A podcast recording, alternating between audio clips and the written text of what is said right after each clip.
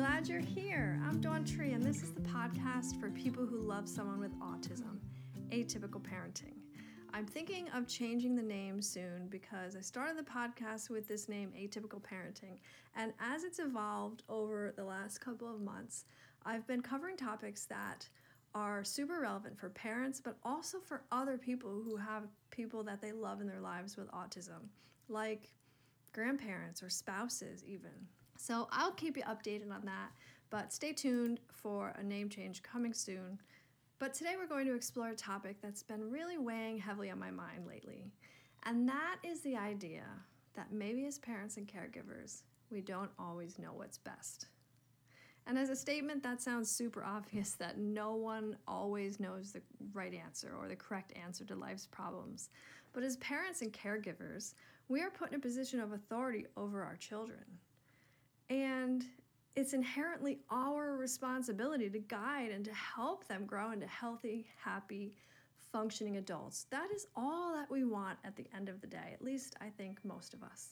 But the more I think about this and the more I am learning more about autistic people as they advocate more for themselves now, is how often are we putting our expectations on them that really are questionable? How often are our hopes and desires for our children or loved ones more about us than they are about them? In past episodes, I've talked about encouraging people that we love with autism to go outside of their comfort zones. And I still stand behind that because we all need a cheerleader. We all need someone who believes in us more than we believe in ourselves on any given day.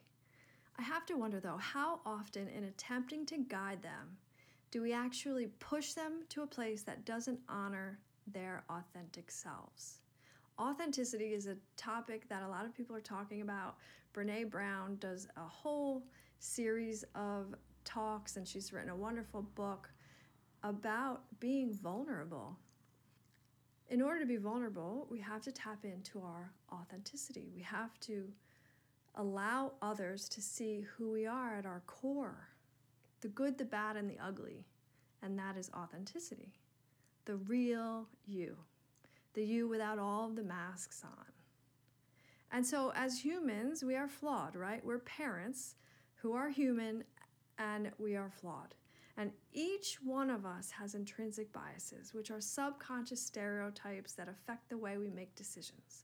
When we're making decisions for our children, in helping to guide them and lead them and to encourage them, those biases are coming into play. The biases can come from family, like the family we were raised in, maybe from the religion that we align ourselves with or against sometimes, from our friends, but I think mostly it comes from societal expectations and norms. We all know that society changes radically in short periods of time. Think about 50 years ago, when back in 1970-ish, many, many women were homemakers, and that was their expected womanly role, right? Like the joke, barefoot and pregnant in the kitchen. That was kind of a joke back then. It was okay to say because a lot of women loved being mothers and housewives and taking care of things. But that was a societal role that a lot of women also were forced into because of lack of other options. It wasn't their authentic selves being allowed to experience the world on their terms. Think about being gay. Prior to 1970, did you know that it was a mental illness listed in the DSM as a valid diagnosis needing treatment? So my point is that over time, societal norms change. And many of the decisions that good parents make today look very different than decisions made in 1970. And when we're making decisions based on something as changeable as societal norms, are we really making decisions that will contribute to the highest good for our children? Or are we sometimes making terrible, life-altering mistakes? As shitty as it is, the mistakes that we unwittingly make in parenting can affect our children throughout their entire lives, especially when those mistakes lead them to feeling different or less than. When I look back on raising my children, I made a lot of mistakes. And I made mistakes because I followed the parenting advice of very traditional professionals. I was raising my children in a born-again church, and I was very proud of that, and I was very committed to it. And there were a lot of good things that I did for my kids in that tradition. But there were also a lot of things that really were not so good and really were damaging. Things like spanking. That was advocated back then in the church. And I don't know if it still is now, but we know that spanking statistically leads to really bad outcomes for our children down the road when they're adults. And when you think back on your own childhood, I am so sure that most of you can recall a decision that your parents made for you that affect you still today in some way. Parenting mistakes cause emotional wounds. As we focus on autism in particular, the idea of autism as an illness versus a neurodevelopmental difference comes into play. Because in our society, when we talk about illness, we're talking about something that's not good, right? And especially when it comes to illness that affects your mind or your behavior, people are blamed for that. Even other illnesses like diabetes. How many people are blamed for diabetes? Oh, it must be what they're eating. It must be that they don't exercise enough. Well, no, there are genetic risk factors and, quite frankly, the food supply in America that lead to these high rates of diabetes, but we will blame the person nonetheless. And it's the same in autism. Because when you are looking at autism as an illness that needs treatment and needs therapies that will extinguish certain symptoms, that can be really problematic. In calling autism an illness, we are unconsciously telling our children that they are different and that the autistic symptoms that we're trying to change are wrong. Feeling different from your family can be isolating. Growing up, I felt like odd man out, right? I was the middle child. My brother was super smart, still is. He's wonderfully successful. And my sister was the baby with red hair and chubby cheeks and super adorable. And then there was me. And I didn't have a role, and I felt different from my family because I was never living up to their expectations. You know, I was flaky and flighty. I had untreated ADHD, and I just never could seem to live up to my potential. So I felt different. And that felt isolating because feeling different from your family is isolating. And feeling like a behavior pattern that you didn't choose, such as flapping or self-stimulatory behavior, being told that those behaviors are wrong leads to shame and affects a person's sense of self. The way a person is responded to by others, especially the people that they love, directly influence how that person comes to see themselves. It is a large part of how self-worth and self-esteem are developed. Back in the 80s, way back then, it feels like the other day to me, but back in the 80s, self-esteem was like this thing. Oh, we want self-esteem, we want self-esteem, we want self-esteem. And yet, nobody was validating kids. Nobody was helping them to see that they are perfect just the way they are, you know? We encourage them to play sports and to everybody gets a trophy, so that will build self-esteem. That doesn't build self-esteem. That just teaches you to be lazy and not to bother to try. What do we need to build self-esteem? We need to teach our kids that no matter how they are, how they present themselves, what they are struggling with, they are on our team and we are on theirs. So if you want your child or your loved one to feel good about themselves, examining the ways that you make them feel less than is a really important thing.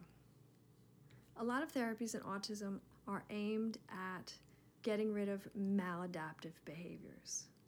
But are the behaviors in autism, some of them are maladaptive, for sure, 100% full stop.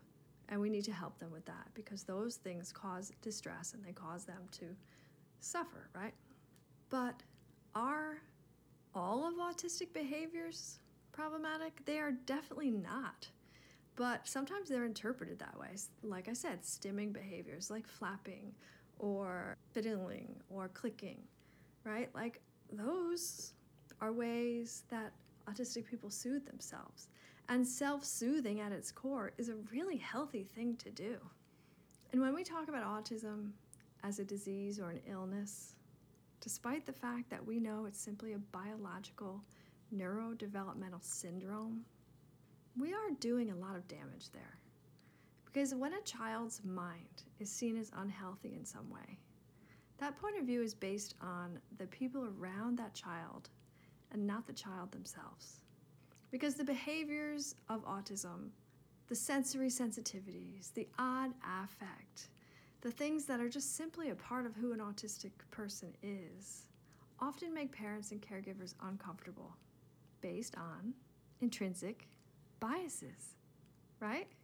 We want our kids to act, look, and behave like they should. And who's shooting on you? Who are you to shoot on your kids? Right? Like, who are you to say what's right or wrong? When you're using societal norms as a gauge and nothing else, you are definitely getting it wrong. And when looking through this lens, are we parents trying to correct things that would be better left alone? And by better, I mean healthier for the child's long-term wellness. When we interpret our children's natural inclinations or characteristics as defective, our children are going to incorporate that feeling of being defective into their sense of self. I do think people with autism need treatment, but I think that that treatment needs to be focused on the things that cause them suffering or are maladaptive, like insomnia, right? Your human body is designed to sleep. Insomnia is something that needs to be treated. It's very common in autism. Obviously, I'm a psychiatric nurse practitioner. A lot of what I do is treat people for psychiatric diagnoses. And I also treat people with autism. But the difference is I don't treat the autism. The autism is fine. The autism is not a problem. It's the symptoms that cause distress for the person with autism that need treatment, like anxiety. Many people with autism are perfectly happy, well-adjusted humans. And a lot of times when they aren't, it's caused by societal reaction to their differences and not to the difference itself. As parents and loved ones, we really have to ask ourselves, who is uncomfortable? Is it the person with autism or is it us? And if it is us, we need to take a closer look at that and figure out why that is. When we dig down deep, as parents and loved ones, the root of discomfort with certain symptoms of behavior in general is about our own vulnerabilities. And we might feel vulnerable because of how other people perceive us. We might feel vulnerable because it's uncomfortable to be out in public dealing with an autistic behavior that other people think is weird and they're looking and judging. But mostly I'd like to think that we feel vulnerable because we're afraid of potential suffering for our child or our loved one that they might encounter out in the world. And so the thought of their suffering becomes our own discomfort. And it is that discomfort that motivates us to try to change them.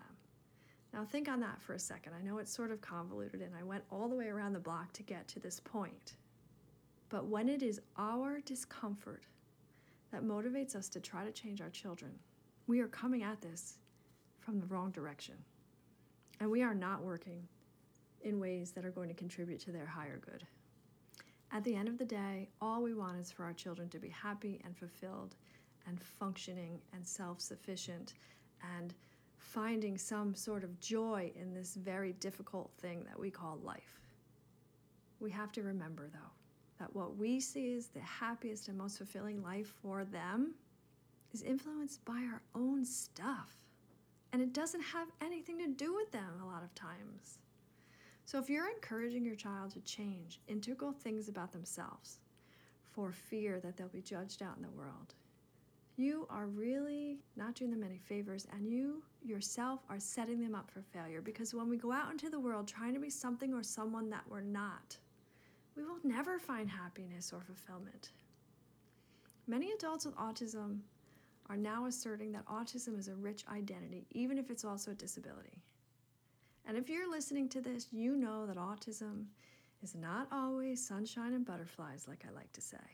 Some days suck for sure. They really suck bad.